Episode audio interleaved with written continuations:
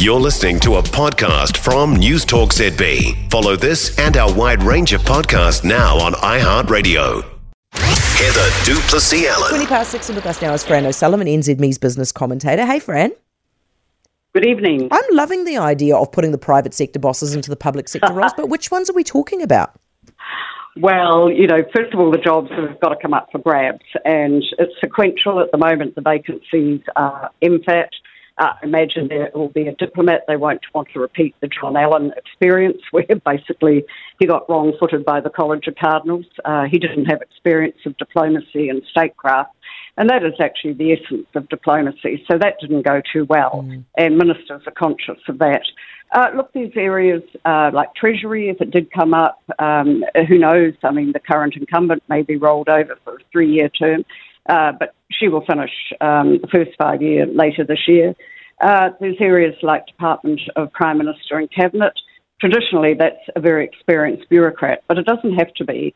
And um, when I wrote in my column, uh, you know, people want people with, or particularly the ministers, want to see uh, a bit of real world experience. It could, for instance, be a long term uh, public servant who's also done some time out in the private sector. And I'm thinking there of Sir Maarten Wevers, uh, who was um, at DPMC head of that, but also spent time at New Zealand Post. So I think you're going to see more of that. And but I think the critical thing is when these um, applications and the fine print talk about real world experience. It really relates to what Nicola Willis was saying before. It's delivering on results, and essentially. Uh, it would have come up at the meeting that uh, the Prime Minister and Nicola Willis, who are the two key ministers in this area, had with heads of public service today. A number of those are commercially um, focused, a number of those are particular um, organisations, but you know, he's going to drive that hard, and so is she. I mean, they want to get results. It's not only about carving um, the budget down or the, the vote for that you know particular area across the board. It's also about getting delivery on policy and execution, which isn't really what happened under the last um, government. I mean, if you look at all the project, light rail never off the ground, Three Waters dragged on forever. There's a lot of projects that crashed and burned and then got put on a bonfire of vanities by the prior um, prime minister. So they don't want that. And I think today what was interesting was the words the prime minister used also at his press conference when he talked about having an advisory group that would chip in now on the waters reform. It won't go forever. It's not a long working group. The policy is there. It's people to advise on getting that real world implementation. And it's a very interesting technical advisory group.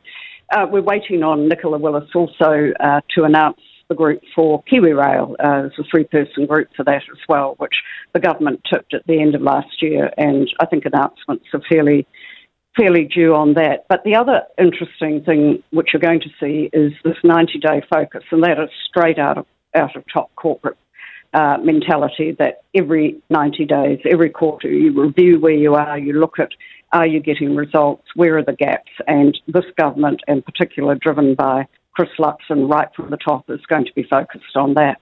Fran, it's good to talk to you. Before I let you go, just really quickly, just want to ask um, are they going to get people who want to take these jobs? Because I recall you've written about the fact that Chris Luxon's been courting Fraser Whineray for a while and has had no luck. Well, I don't think Fraser necessarily wanted to uh, do an executive role, but Right. some of these people you might see on working groups or as directors.